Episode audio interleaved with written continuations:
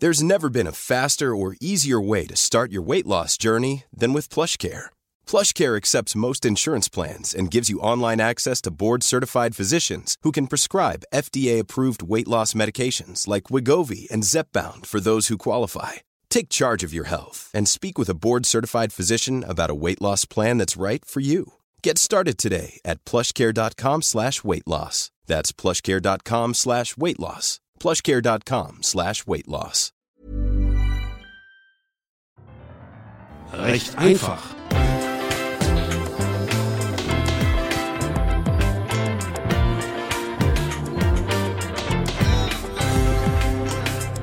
Juristische Antworten in der Corona-Krise mit Frau Prof. Dr. Martina Merker. Zu Beginn des Podcasts muss ich immer erwähnen, dass dieser Podcast nur ein grober Überblick sein kann über generelle Fragestellungen. Diese setzt in keinem Fall eine Rechtsberatung. Im Einzelfall ähm, und klar ist auch, dass wir keine Haftung für den Inhalt der Sendung übernehmen. Dies gesagt habend, sage ich wie immer guten Tag. Mein Name ist Markus Dresen. Ich begrüße übers Internet immer noch Frau Professor Dr. Martina Merker. Ähm, Guten Tag. Hallo, Corona-Woche 5 erlaubt es immer noch nicht, äh, in einem oh Studio zu stehen. Ähm, wobei, wenn man so draußen ist, ich ähm, war eben draußen, fest, stellt man fest, äh, dass doch eigentlich alles wieder fast ganz normal ist. Aber ähm, es klappt ja auch so ganz gut. Die Qualität ist gut. Zwischendurch gibt es mal vielleicht den einen oder anderen Aussetzer. Das möchten wir entschuldigen und äh, ähm, fangen gleich an mit einem Thema, was gerade viele beschäftigt ähm, der Urlaub beziehungsweise der nicht stattfindende Urlaub. Ja, das ist für viele ein Problem, auch eine Enttäuschung möglicherweise. Eine, eine Riesenenttäuschung. Wie ist es jetzt? Ich habe bereits im Januar eine Reise gebucht. Ähm, ich mache das immer, weil es gibt den Frühbucherrabatt, den nutze ich damit. Jetzt ist die Reise storniert. Was kann ich machen? Habe ich ein Anrecht auf meinen günstigen Preis dann vielleicht zu einem späteren Zeitpunkt?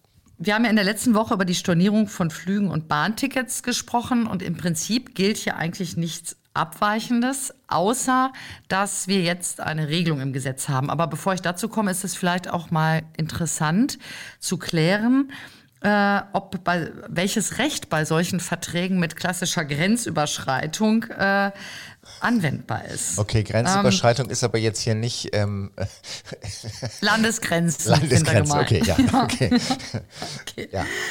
Oftmals werden ja Reisen ins Ausland gebucht oder auch bei ausländischen Reiseanbietern. Nach ähm, EU-Recht ist für deutsche Touristen, die von Deutschland aus gebucht haben, aber in aller Regel trotzdem deutsches Recht anwendbar, falls man sich das so äh, sagt, Mensch, ich fliege ja jetzt ins Ausland oder ich habe möglicherweise auch bei einem ausländischen Anbieter gebucht, also auch bei der Buchung einer Pauschalreise ins Ausland, die so nun nicht äh, stattfinden kann wegen Reisewarnung oder am Zielort bestehenden Shutdowns und geschlossenen Hotels, handelt es sich wieder um eine sogenannte Leistungsstörung. Wie haben wir eigentlich schon die ganzen, also oder die letzten beiden Sendungen haben wir auch über Leistungsstörungen gemacht. Ja.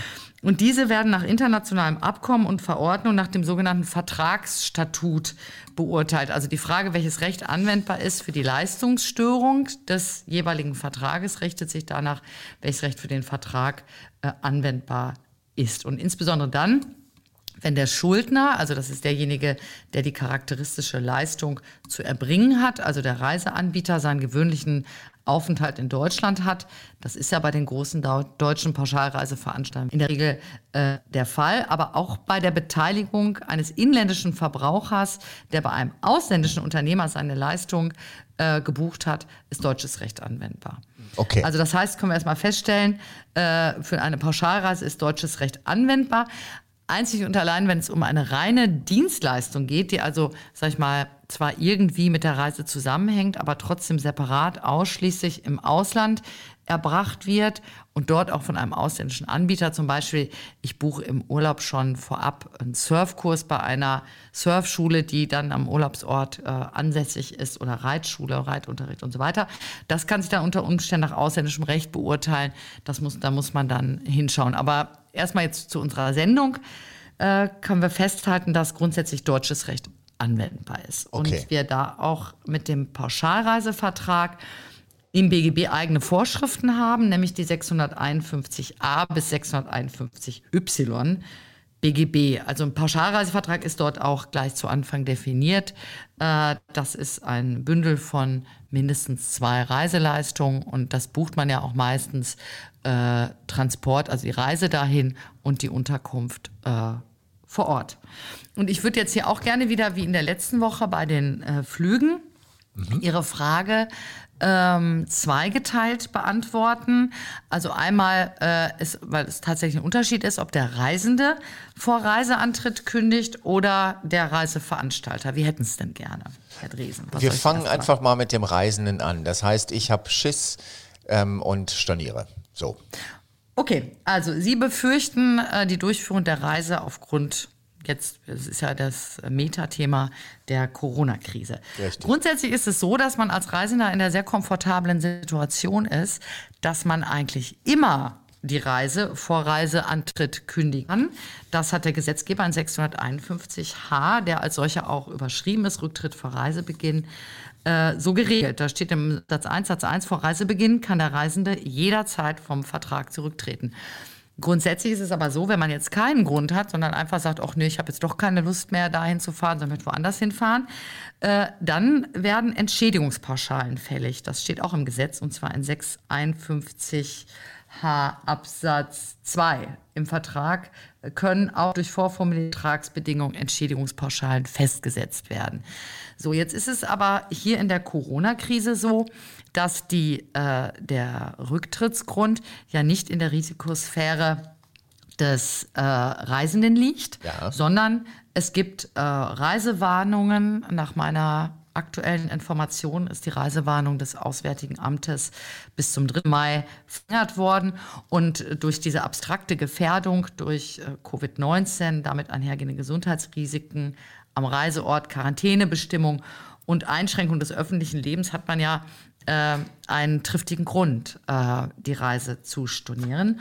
Und für diesen Fall sieht 651h Absatz 3 eine entschädigungslose Rücktrittsmöglichkeit durch den Reisenden vor, wenn nämlich, so steht es im Gesetz, unvermeidbare außergewöhnliche Umstände am Bestimmungsort äh, die Reise erheblich beeinträchtigen. Und das wäre jetzt hier der Fall.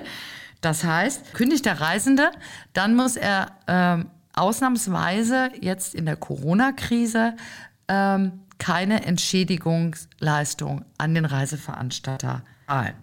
Und der Reiseveranstalter verliert den Anspruch äh, auf, die, äh, auf den Reisepreis. Also das heißt, Und der muss nach 14 Tagen zurückgezahlt werden. Okay. Der Reisepreis. Ich, ich, könnt, ich könnte jetzt sagen, und äh, ach Mensch, jetzt habe ich das so günstig gebucht und äh, ich würde das gerne machen, aber zum späteren Zeitpunkt zum gleichen Preis. Ähm, darauf habe ich auf jeden Fall kein Anrecht. Das kommt drauf an. Also auch hier wäre der erste Ansprechpartner dann der Reiseveranstalter. Ja. Vielleicht ist dem das ja ganz recht, ja, ja, äh, Geld auszahlen. Also das hatte ich ja letzte Woche auch schon gesagt. Nur weil man Recht hat, muss man das ja nicht realisieren. Äh, wenn Sie jetzt für sich sagen, ach, das war jetzt so eine günstige Reise, ich möchte gerne äh, diesen Reisepreis, sag ich mal, einfrieren äh, und dann später verreisen, zu, zu, aber genau denselben Konditionen, dann kann das ja möglicherweise für den Reiseveranstalter günstig sein. Also einige Reiseveranstalter, ich habe mich umgehört, ich selber bin davon nicht betroffen, weil ich grundsätzlich immer spontan buche. Also ich, äh, ist für mich persönlich es ist eine grauenhafte Vorstellung, mir im Januar schon zu überlegen, wo ich im August sein will. Aber ich habe mich da mal so im Bekanntenkreis umgehört und äh, tatsächlich äh, einige Reiseveranstalter haben direkt äh, proaktiv wieder reagiert, haben äh, genau sowas angeboten, ja. Äh, aber nochmal zu dieser, das ist ja praktisch so eine Art Gutscheinlösung, ja. ja. Äh, da wenn beide damit einverstanden sind, können die sich natürlich darauf äh, einigen, der Reisende und der Reiseveranstalter. Man muss es aber nicht. Also auch hier gilt, wie bei allen anderen Verträgen, die wir besprochen haben, dass äh, man sein Geld zurückverlangen kann. Und das steht im Gesetz in 651h Absatz 5 sogar so drin. Aber wie gesagt, das ist ein Anspruch. Ob man den Anspruch realisiert, ist eine Frage.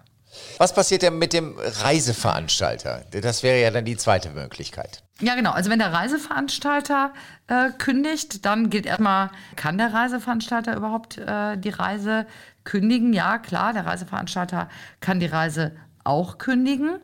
Ähm, und ähm, für den gelten aber grundsätzlich beschränkte Rücktrittsgründe. Also man muss sich schon als Reisender grundsätzlich darauf verlassen können, dass die Reise äh, durchgeführt werden kann. Aber für den Reiseveranstalter äh, gibt es auch eine Möglichkeit, aufgrund unvermeidbarer und außergewöhnlicher Umstände ähm, die Reise zu kündigen, wenn er nämlich ansonsten an der Erfüllung des Vertrages gehindert ist. Also das heißt, mit diesen außergewöhnlichen Umständen, die äh, zugunsten des äh, rücktretenden Reisenden die Entschädigungspauschale entfallen lassen, die äh, trifft man hier auch wieder an. Das ist ein Kündigungsgrund für den Reiseveranstalter. Und dann gilt auch wieder genau dasselbe.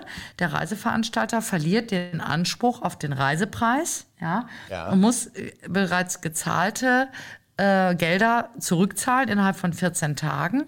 Und wie es ja oftmals so ist, dann wird so, sag ich mal, gestaffelt. Äh, weitere Raten, die jetzt manchmal zwei Wochen vor Urlaubsantritt oder so dann fällig werden, die werden oder dürfen dann auch nicht mehr eingezogen werden. Beziehungsweise, falls der Reiseveranstalter in Unkenntnis des 651h ähm, trotzdem meint, noch Abschlagszahlungen ähm, derzeit einfordern zu können, kann man das auch versuchen. Nice try, aber der Reisende muss sich damit nicht äh, abfinden. Okay. Jetzt ist natürlich die Frage, der Reisende muss sich nicht damit abfinden. Äh, gibt es eine Stelle, die mir hilft? Also wenn es jetzt zum Beispiel im Ausland ist und ich da Schwierigkeiten habe, ähm, äh, mein Recht durchzusetzen? Ja, es hängt natürlich davon ab, äh, ob jetzt deutsches Recht oder ob man jetzt so eine Dienstleister äh, hat, äh, wie ich gerade eben schon erörtert ja. habe, wo dann möglicherweise ausländisches Recht Anwendung findet. Da ist es in der Tat dann äh, schwierig. Also juristisch äh, vorzugehen. Das heißt, es ist natürlich nicht unmöglich, ja, aber da muss man halt schauen, äh, erstmal in den Vertrag hereinschauen, äh, welches Recht Anwendung findet und da sollte man sich dann doch besser in rechtliche Beratung begeben. Man hat aber durchaus die Möglichkeit, hier vor Ort, also äh, sich erstmal selber zu helfen. Also wie gesagt, der erste Schritt ist immer in den Vertrag gucken und dann das Gespräch mit dem Vertragspartner suchen. Aber man kann möglicherweise auch aufgrund der Art und Weise der Bezahlung äh, eigenhändig den Rückerstattungsversuch, äh, sage ich mal, in Angriff nehmen. Denn äh, wenn man zum Beispiel, wie es ja häufig üblich ist, die Reise mit einer Kreditkarte bezahlt hat, ja. dann kann das sein, dass der Kreditkartenanbieter, also bei Mastercard weiß ich das zum Beispiel, äh, da gibt es so ein Chargeback-Verfahren, ähm, was ermöglicht, äh, das Geld zurückzuholen, wenn eine Reise storniert ist und der Veranstalter den Reisepreis nicht in der gesetzlichen Frist zurückerstattet hat. Äh, über die kartenausgebende Bank ähm, kann man sich dann den bezahlten Betrag zurückholen. Und wenn man die Reise per Lastschrift zum Beispiel bezahlt hat, dann kann man sich auch sein Geld ähm, über diese äh, Lastschrift-Statuten äh, zurückholen, wenn seit der Abbuchung noch keine acht Wochen vergangen sind. Ähm, aber da muss man halt auch erstmal immer beachten, erstmal 14 Tage dem Reiseveranstalter die Möglichkeit Zurückerstattung zu geben. Also jetzt hier für, eine, für die Pauschalreise, für die anderen Dienstleistungen gilt das gleichermaßen. Und okay. dazu muss man dann halt die Bank schriftlich beauftragen, wie bei anderen Lastschriftverfahren auch, den Betrag zurückzubuchen. Und beim Online-Banking ist es meistens einfacher. Da kann man einfach durch dieses Anklicken der Funktion die Lastschrift zurückholen. Und dann gibt es auch jetzt für Pauschalreisen wieder, also für Einzelanbieter vor Ort, wie gesagt,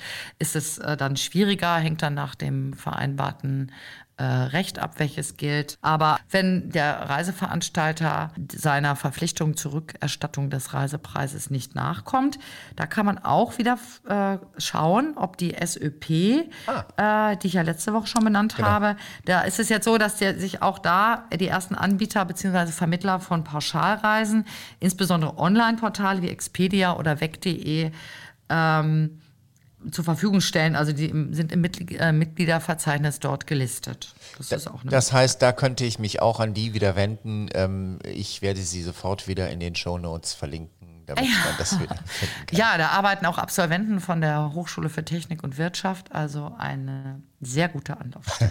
Äußerst qualifizierten Mitarbeiter. Sagt die Professorin von der mal, HTW in Berlin. Ja, genau. genau. Muss auch mal ein bisschen Werbung für meine Studenten machen. Ne? Das ist wunderbar. ähm, der geplante Urlaub liegt aber jetzt erst in einem Zeitraum nach den Reisewarnungen des Auswärtigen Amtes. Kann man jetzt also schon quasi ähm, vorausschickend das Ganze kostenfrei stornieren? Ähm, auch wenn möglicherweise die Corona-Beschränkung dann gar nicht mehr gilt? Was meinen Sie denn? Naja, also ich. So von ich, Ihrem Rechtsempfinden her. Also das ist ja auch immer interessant, weil das können die Hörer ja auch sich selber fragen, wenn Sie stellen dann die Fragen. Ne? Ja, ja, ja, nee, das, das, das, das ist schon richtig. Was dabei ja auffällt, auch wenn ich so eine Frage so stelle, ist, zurzeit wird natürlich viel auch ähm, ähm, mit Corona entschuldigt, was gar nicht äh, zu entschuldigen wäre. Insofern würde ich zuerst mal sagen, nee, das ist eigentlich nicht rechtmäßig, weil ähm, was, das hat ja eigentlich nichts damit zu tun. Wunderbar. Ich merke, Herr Dresden, es entwickelt sich ein sehr gutes Rechtsempfinden Ihnen. Sehr schön. Jetzt kriegen Sie einen großen BGB. Einen kleinen BGB haben Sie ja nach der ersten Sendung. Richtig. Jetzt gibt es den großen BGB-Schein hier heute. Komm, sind wir mal ganz großzügig. Also, nee, jetzt um die Frage zu beantworten. Ja. Sie kennen ja die, äh, vielleicht den Spruch, äh, zwei Juristen, drei Ansichten. Das ja. ist in der Tat nicht ganz äh, äh unumstritten. Also, ich habe ja schon oben dargelegt, äh, dass es äh, für die Frage der kostenfreien Stornierungsmöglichkeiten auf die außergewöhnlichen Umstände ankommt, ja. die derzeit natürlich vorhanden sind. Äh, wie das im November ist, man weiß es nicht so ganz genau, sagt man ja da, wo wir beide herkommen. Also äh, jetzt kann man sich fragen, bezüglich dieser außergewöhnlichen Umstände, kommt es denn am Zeitpunkt der Stornierung an? Also wenn ich jetzt heute eine Reise storniere, die im November ist, dann könnte man ja sagen, gut, also ne, heute liegen da außergewöhnliche Umstände vor. Oder kommt es darauf an, ob im Zeitpunkt der Reise diese außergewöhnlichen Umstände noch vorliegen? Und wenn man sich jetzt mal so die widerstreitenden Interessen äh, anschaut und auch den Sinn und Zweck, dieser Stornierungsregelung, dann kommt man wohl bei Interessen- und wortlautgetreuer Auslegung dazu, dass äh, die außergewöhnlichen Umstände im Zeitpunkt der Reise noch vorliegen müssen. Das heißt, wer jetzt storniert äh, eine Reise, die erst im November ist, weil er denkt, jetzt ist Corona und ich habe generell Angst, ich möchte dieses Jahr gar nicht mehr verreisen, der kann nicht äh, damit rechnen, dass er äh, entschädigungslos stornieren kann, sondern wird vermutlich erst einmal äh, unter Zahlung der entsprechend, die sind ja häufig gestaffelt, diese Entschädigungsleistungen, je nachdem, wie nah man am Reisezeitpunkt dran sind, äh, dran ist, ähm, dass man das dann erstmal so entsprechend zahlen muss. Allerdings, wenn im Zeitpunkt dann der Reise die außergewöhnlichen Umstände weiter vorliegen und man hat vorab die Entschädigungsleistung gezahlt als Reisender, dann hat man aber möglicherweise einen Anspruch auf Rückerstattung dieser Entschädigung, weil sich ja dann, wenn man quasi zugewartet hätte und kurzfristiger storniert hätte, äh, sich ein entschädigungsloses Stornierungsrecht ergeben hätte. Okay. Also, ich fasse mal so ein bisschen zusammen. Ähm, es gibt durchaus jenseits von irgendwelchen AGBs, gibt es Stornierungsregelungen, die quasi metermäßig oben drüber sind. Zurzeit sind wir in einer Phase mit Corona, wo das ähm, meist greift. Also ich habe das Recht, beziehungsweise äh, zu, ja auch das Recht, Geld zurückzubekommen und kann auch stornieren. Kann, ich, kann man das so zusammenfassen? Ja, also als Reisender, wenn man jetzt kurzfristig, äh, also wenn man jetzt in zwei Wochen oder so weggeflogen ja. wäre, dann könnte man jetzt eine Reise stornieren, entschädigungslos. Ja. ja. Okay. Und das kann auch, ähm, weil Sie haben Ihre Frage ja eingangs haben Sie ja die äh, allgemeinen Geschäftsbedingungen äh, angesprochen. Es ist in der Tat so, das hatte ich ja auch immer schon mal gesagt, also ähm, immer in Vertrag gucken und so, ähm, was die allgemeinen Geschäftsbedingungen dazu sagen.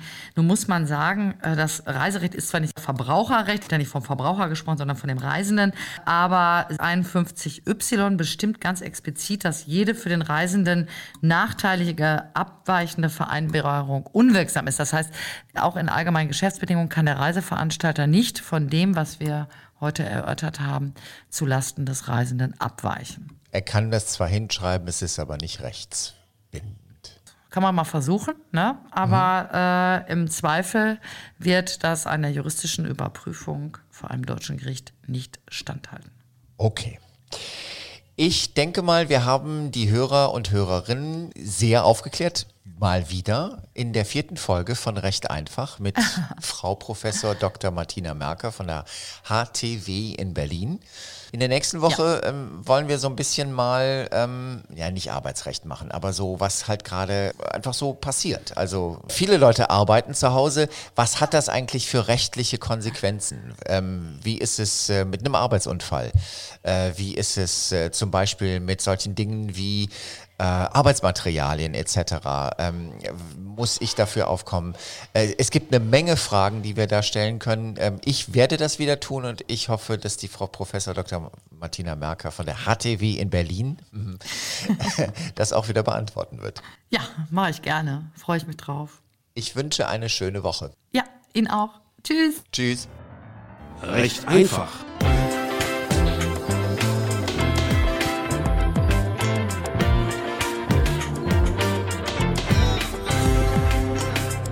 Juristische Antworten in der Corona-Krise mit Frau Prof. Dr. Martina Merker.